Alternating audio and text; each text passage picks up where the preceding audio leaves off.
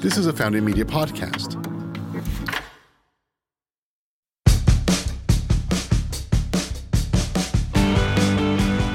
Hi, everyone. I'm Libby Hill. And I'm Adrienne Paxoza. And we are your hosts of Fueling Your Potential. Welcome to our How to Survive South by Southwest intro. I hope you guys are ready for some fun. Yes, so, we are going to walk you through how to survive South by Southwest in a nutritious, healthy way. I am Libby, a personal trainer, and I'm Adrienne, and I'm a registered dietitian. And so today's episode is all about hydration and water. So, Libby, why in the world do I have to drink water?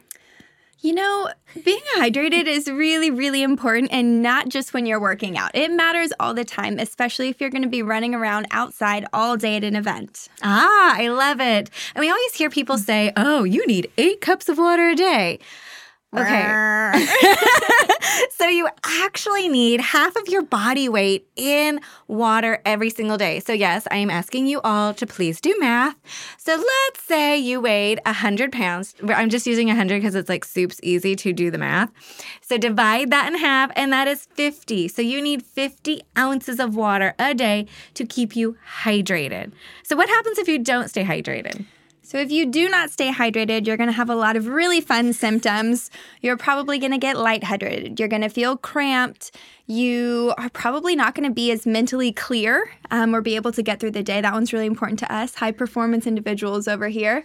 Um, just really a host of not fun symptoms. And you can, you know, get rid of all of them just by drinking water.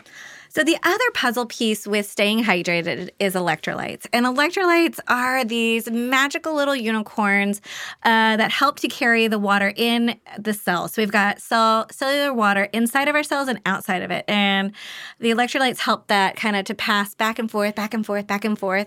And the main electrolytes are we're going to have sodium, we're going to have potassium, magnesium, and chloride.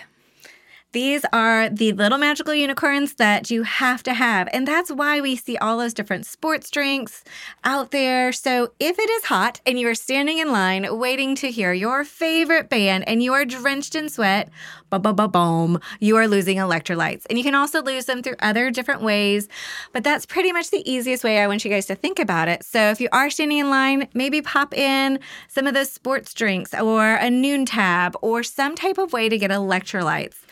Yeah, so I'm actually not the hugest fan of pushing electrolyte drinks, and this is just a difference in opinion. A lot of people tend to overuse them, but this is one situation that I would say, even if you're not being super active in a sport, it's okay to take in some electrolytes because you're gonna be outside and you're probably gonna be expending a lot more energy than you think dancing, like Adrienne said, standing in line, um, jumping around, and just sweating in general. So, um, yeah, I agree that this would be one situation that would probably be okay.